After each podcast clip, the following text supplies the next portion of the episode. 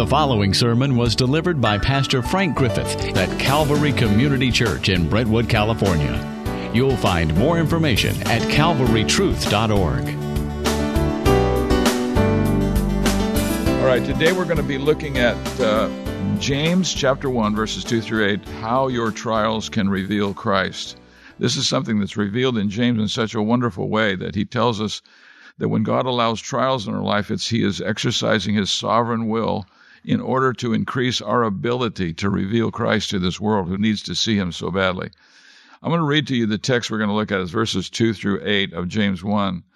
This is what it says Consider it all joy, my brethren, when you encounter various trials, knowing that the testing of your faith, which means the refining of your faith, produces endurance. But you must let endurance finish its work, and he says it so that it's have its perfect result, so that you may be perfect and complete, lacking in nothing.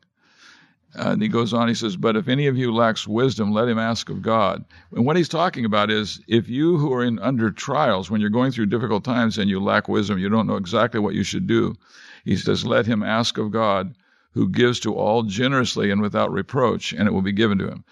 That expression, the God who gives to all generously and without reproach, and it will be given to you, is an expression that's almost like a title of God. This is who God is. He is the God who gives to all generously without reproach. Reproach means making you feel guilty for asking. So he's saying, no, he doesn't reproach you. And he's talking about asking for wisdom in the midst of trials. What should I do? How should I respond to this? But he goes on, he says, but he must ask in faith. We have to ask believing that God knows how to do this, that we, that we trust that he is sovereign over all things. So he says, he must ask in faith without any doubting, for the one who doubts is like the surf of the sea, driven and tossed by the wind. For that man ought not to expect that he will receive anything from the Lord. Being a double minded man, and actually that's a translation of expression which means a two souled man. In other words, his heart is captured by two different things, and they're in opposition to each other. Being a two souled man, unstable in all his ways. But the brother of humble circumstances is to glory in his high position. Now, what he means by that, the person who's in humble circumstances has received a high position because he put his faith in Christ, so he's exalted in Christ. But then he goes on, he says, and the rich man is to glory in his humiliation because, like flowering grass, he will pass away. In other words, he's saying the person who's exalted and lifted up, when he humbles himself by believing in Christ, he is actually he's he's experiencing a wonderful, wonderful blessing it was unlikely that a man who has everything would humble himself and bow the knee and uh, put his faith in Christ. But that's exactly what happens. And he goes on, he says, For the sun rises with a scorching wind and withers the grass, and its flower falls off, and the beauty of its appearance is destroyed. So too the rich man in the midst of his pursuits will fade away. Blessed is a man who perseveres under trial, for once he has been approved, he will receive the crown of life which the Lord has promised to those who love him. Let no one say when he is tempted, I'm being tempted by God. For God cannot be tempted by evil, and he himself does not tempt anyone. So when we go through trials, God is not tempting us to sin. He's not taking us to see if we really have faith. But each one is tempted when he is carried away and enticed by his own lust. Then, when lust has conceived, it gives birth to sin, and when sin is accomplished, it brings forth death. And so, he does not tempt us. He is not tempting us by these trials. He's bringing these trials on for a good reason. And the very first thing that he issue that he really talks about in verses two and four is that our need to see that your trials are an opportunity to reveal Christ. This is a life changing truth that God has this purpose in his heart. Whatever God allows to come into your life, it's a part of his good purpose and plan in conforming you into the image of Christ and making you more fit to, to proclaim Christ in your life. One of the promises to a disciple of Jesus is everything that befalls you is a part of the process of revealing Jesus in you. In fact, Romans 8:26 says the Spirit helps our weakness. You remember that passage, and he says, when he intercedes for us, he it's with groanings that are too deep for words. But he goes on to tell us that what's good about that is the Father understands the Spirit. So the Spirit is communicating his deeply felt need in your life, what needs to happen in your life, and the Father understands what he is asking for. James begins by reminding them that God has allowed troubles to come upon them for a purpose. But this purpose will only be accomplished when they respond to their troubles as God has called them to. We proclaim the gospel in a way that you respond to your troubles. In other words, is God Almighty? I remember watching on TV one time a man that was uh, had a very serious illness and he was bedfast, and uh, they were interviewing him, and the woman said to him, "What is it that gives you the most hope?" Because he had a disease there was no cure for, and he said that God is sovereign. And she was blown away by that. She couldn't understand what he was saying. What do you mean that God is sovereign? He says, Well, that means that God is in control of all things. Why would that comfort you? because I know God's heart. I have faith in God, and therefore I know that when He allows these kinds of things to happen to me, it's not because He doesn't love me, but because He does love me. James, Peter, and Paul all have a deep conviction that our troubles are always under the providential control of a God who is working out His loving plan for His people. God allows us to go through trouble because He has a good purpose in our life. So, what are we supposed to do when trouble comes? Well, in verse 2, it tells us we should consider it all joy. Now, notice a few things about that expression. It is when, not if. You are going to fall into trials, but we should consider it. We and consider it means to think about it, to evaluate it, to see it as it really is. And so we are to see it as something that should produce joy. And then he uses a word encounter whenever you counter this, fall into the hands of someone or thing. Be seized. When we are seized by difficulties, we should consider it joy. That's really difficult, isn't it? That we fall into a situation that's very hard, and he tells us we should count it as joy. In Luke chapter 10, verse 30, Jesus said, A man was going down from Jerusalem to Jericho, and he fell among robbers. And it's that word. The word fell is this word, peripipto. It means he fell down and was, was uh, held captive. And they stripped him and beat him and went away, leaving him half dead. And this is what he's saying about our trials. When we encounter trials, when trials take hold of us, because it's expressing something that's painful. In fact, the word trials here, peirasmos, means to be hurt. I, I, used to use a mnemonic device to remember this Greek term when I was in seminary, and it was the term uh, pyrex, because I remembered that pyrex was a kind of cookery stuff that you could put uh, over heat. And that's what this is all about. It's about being going through a painful trouble and it hurts. And he says that what we should do is when this happens, when out of nowhere it comes, we should give God thanks because we are joyful. This is an opportunity for God to work in our life. Now, that's hard to do, but it's not impossible if we actually come to believe the truth about it that God is bringing on an opportunity for you to be used of God to glorify His Son in a very special way.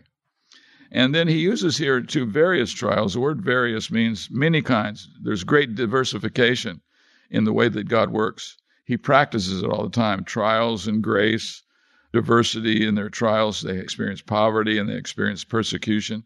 But he says God uses all kinds of things. It's the same word that's used in Genesis 37 3 for Jacob giving Joseph a coat, a vari-colored coat, a tunic that had all kinds of colors in it. It was an expression of his love for him. And so he's saying that we're going to experience persecutions of various kinds. For example, that's one of the varieties. And uh, their own community had turned against them. The cause of their financial problems was because of the way they were being treated by their own. Now, if you notice in, in verses 5 and 6, he says, If any of you lacks wisdom, let him ask of God, who gives to all generously and without reproach, and it will be given to him. But he must ask in faith, without any doubting. For the one who doubts is like the surf of the sea, driven and tossed by the wind. And that's because our troubles and trials sometimes surprise us. They are completely unexpected. They go against what we assume about ourselves and what's going to happen. But what he says is that God uses various kinds of trials. He has a variegated uh, ways of trying us and testing us and taking us through trouble. For example, poverty or persecution and so forth. Now, all the troubles that befall us as disciples of Jesus are, are variegated. Sometimes they're satanically instigated. Sometimes they're just part of a of living in a fallen world. Sometimes it's sickness or abandonment or loneliness or bereavement or disappointment or financial hardship. You don't have to think this is just Satan wanting to trip us up. Sometimes it's the Father wanting to refine us and refine our faith and to purify our faith. Now, he says this is what you should do to, to think about trials because he says consider. With this calls for a thoughtful examination and evaluation that leads to a life dominating assumption, and that is that trials, as we encounter them, are for our good so that God can use us to show who Christ is, to glorify Jesus Christ, even we who are seem so weak and so inadequate. The conscious acceptance of a definite inner attitude is what he means when he says consider. Actually speaks of being a leader. It's actually a word for leadership. We should consider, regard, think, lead, rule. The point is not to be passive, but to be very active. Actually take up this way of evaluating things. Take the lead in how to view these things. This isn't the end of the world. This is the beginning of a, an exciting phase in your world when God is going to use you to display the glory of His Son. That's what He tells us that is true about it. And so instead of being all upset, which is my way of handling trials, we should be excited about what is going to happen. What does God have in store for us? And he says, he uses the expression all joy, it's translated in, in the New American Standard. This suggests intensity. That's what this word does, the Greek word, complete and unmixed joy, not exclusivity, nothing but joy. So we can have sadness and fear and perplexity, but there should always be thoughtful joy. Even though I hate this, it's so wonderful that God would choose to allow me to be used by Him as an instrument in leading men to come to see who Jesus Christ really is. That's His point. That trials should be an occasion for genuine rejoicing. Why? Well, He'll explain that in the next few verses, in verses 3, 4, and 12 and he talks about endurance, eternal life. And so, what he's getting at is that God has a purpose in his trials, and it's a good purpose. It's a purpose that's going to bless us. Now, this isn't a mind game when he says, consider it all joy. It is believing the truth. In verse 3, he says, because you know, because you know that the testing of your faith reduces endurance. Well, how would you ever know that? Well, you would only know it by reading the Word of God, because that's what the Word of God interprets those things as. They are the testing of our faith produces endurance. Endurance means you're able to continue to function, to love God and believe God even when there are troubles. There are all kinds of reasons to no longer trust Him. And he says what we have to do is we have to acknowledge God's purpose in your trouble in order to do that.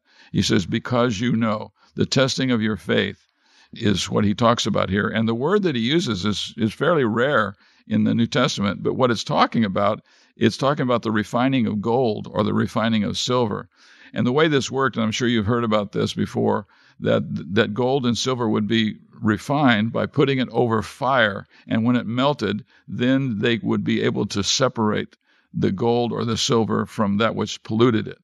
So disciples run the risk of suddenly being surrounded by trials which have as their purpose the testing of faith and they need to be endured, not run from. We're not to run from them. We're not to try to escape them. We are to ask God to give us the grace to go through them and to see them fulfill their purpose in our life. God's purpose in your trials is this first, to reveal the true nature of your present faith. Now, this is usually the most painful part of a trial, is finding out that our faith is such as it is, that we find out how weak we are in our faith but it also, uh, this testing of our faith produces endurance. It works out or achieves endurance in us, the ability to love God. Our faith gets stronger, it gets more pure so that it can stand the testing of it. And when things go bad, we don't fall apart, we don't flee from Christ. We understand that He is using us, and sometimes that causes us pain. He, he uses an expression here, hupomene, which means to abide under pressure, to function under pressure to be able to be faithful under pressure. It must finish its work so that we, by nature, will become complete, not lacking anything.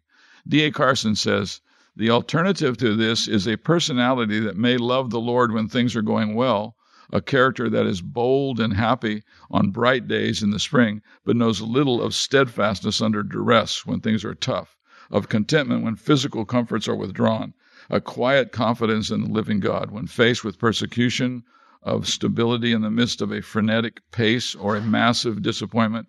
In other words, in a fallen world, perseverance contributes maturity and stability to our character, and trials build perseverance. Perseverance means we continue uh, through difficult times and we trust Christ in ways that we had never trusted Him before. And we're able to communicate the truth about Him when he says, let endurance finish its work, he means let it finish the process of conforming us. Let this, this endurance, this need to endure through difficult times as God's planned purpose of conforming us and making us like Christ. And so we understand that we are complete in Christ, regardless of the present circumstances. And the reason for that is that Christ is in you. In Romans chapter 5, it says that we rejoice in this, that, that uh, we have Christ in us, the hope of glory. What that means is the Bible says that we are in Christ and Christ is in us. When he says you are in Christ, he says it's the hope of glory. What he means by that is Christ in us is changing us. His presence in us is changing us and maturing us as followers of Jesus. And so what he's telling us, us is we have to allow this endurance to finish its work in us. And so we don't run from the troubles and the trials. We practice faith in the midst of them. So true holiness is more than being a decent, good, ethical, and upright person. The psalmist says we should worship God in the beauty of holiness. Did you know this? This is kind of strange, but it says that God is committed to making you beautiful. This is Psalm 149 4. It says, For the Lord takes pleasure in his people. He will beautify the afflicted ones with salvation. This is the kind of holiness that God uses to draw people to himself. Holiness is wholeness and not weirdness. It says that, that we are not allowed to be self righteous, rigid, loveless, humorless folks who never crack a smile, who can't laugh. When believers respond to the trials with confidence in God and determination to endure so that they can be more effective in serving Christ, they move toward a wholeness of Christian character that is beautiful in the sight of God. Now, God says He's making you beautiful in His eyes because He sees your heart. He sees what's going on inside. And so, this is what we should do. We're told in verses 5 through 8 we should seek wisdom from God. Now, what he's saying there is that God is the one who gives liberally and does not upbraid us. He doesn't complain that we're asking, but he wants to give us exactly what we need. Those are inspiring words, but it's kind of like the marriage vows we utter. Easier said than done. Why won't we always handle our trouble this way when it comes on us? Well, it's because we're broken. We should become aware of that. The reason that we don't always do what we know we should do is because we are broken. But there is one who has done it, It was found in Hebrews chapter 12, 2, and also in 5, 7. It says this fixing our eyes on Jesus, the author and perfecter of faith, who for the joy set before him endured the cross. Now, you talk about a trial. Jesus went to the cross, and it says he endured it, despising the shame, and he has sat down at the right hand of the throne of God. So he tells us to fix our eyes on him. He's the perfecter of our faith and it was because of the joy set before him. And you think, well, what was the joy? It was all pain and agony. But the joy was doing the will of the Father and purchasing us as his people. And then we're told in Hebrews 5 7, in the days of his flesh, he offered up both prayers and supplications. Supplications being my felt needs, the thing that I feel I need the most. Off, we offered up both prayers, he offered up both prayers and supplications with loud crying and tears to the one who is able to save him from death. He's talking about the Father. The Father could have saved him from death, and he did. He raised him up, and he was heard because of his piety, his godliness. Isaiah 52:12 says, "But you will not go out in haste, nor will you go out as fugitives." God's not going to let you be destroyed. He's not going to let you be ruined. He simply wants you to trust him so much that you're willing to go through the trial and that God could use the trial to display the glory of his son. And he says here in Isaiah 52 that the reason we can do this is that the, Lord will go before you and the God of Israel will be your, your rear guard. He's going to guard you and watch over you. So we never have to be defensive because we believe God's opinion. And God says, This is good. I look at it and say, This doesn't look good to me. But God says, This is good. It will enable you to glorify my Son. And so you can only do this as you are fixing your eyes on Jesus. That's what he says in Hebrews 12 2 and drawing near with confidence to the Father, coming to Him who can give you rest. That's what we're told in Matthew 11 28 about Jesus. As you are doing that, you will be able to say with Paul, I can do all things through Christ who strengthens me. We rarely think about that verse referring to our suffering. We think about it referring to our playing ball and winning a game. But what that passage is talking about, I can do all things through Christ who strengthens me, is I can even suffer like Jesus. I can go through suffering. I can go through hardship and I can I can get through things that I don't think I can get through if I just trust him and if I am willing to be used by God to glorify his son. And that's what troubles are for. They are so that we could put on display the glory of Jesus Christ. That's how your trials can reveal Christ. Because we can see Christ plainly when a person is suffering. We can always see Christ at work in a life when everything is going smooth and good and easy. But when we are going through trouble and we continue to love Him and trust Him in the midst of our trouble, it displays the glory of Christ. And then people want to know, why are you willing to do this? Well, we are willing to do this because Jesus is glorious and we know He's glorious. And so we want our lives to prove it by the way that we respond to life's troubles. So this is what we do. We consider it joy when it falls upon us because we understand that trials are our opportunity to reveal Christ and we know that God's going to take us through it. We can lean on Him and trust Him, and He can use us even through our weakness and our trouble because He is the glorious God of the universe. Let's pray. Our Father, we are grateful that you have chosen to use troubles in our life. we we thank you that you've chosen to use trials that we have often pray that you would save us from and keep us from. But we thank you for them because they are opportunities to display the glory of Jesus Christ. We pray that you would work in us. We pray, oh Father, that you would, uh, because we understand this and know this from your word, that we would actually see these troubles coming as a source of great joy because you are at work and you're using even us. And we thank you for that in Christ's name. Amen. To this message or learn more, please visit calvarytruth.org.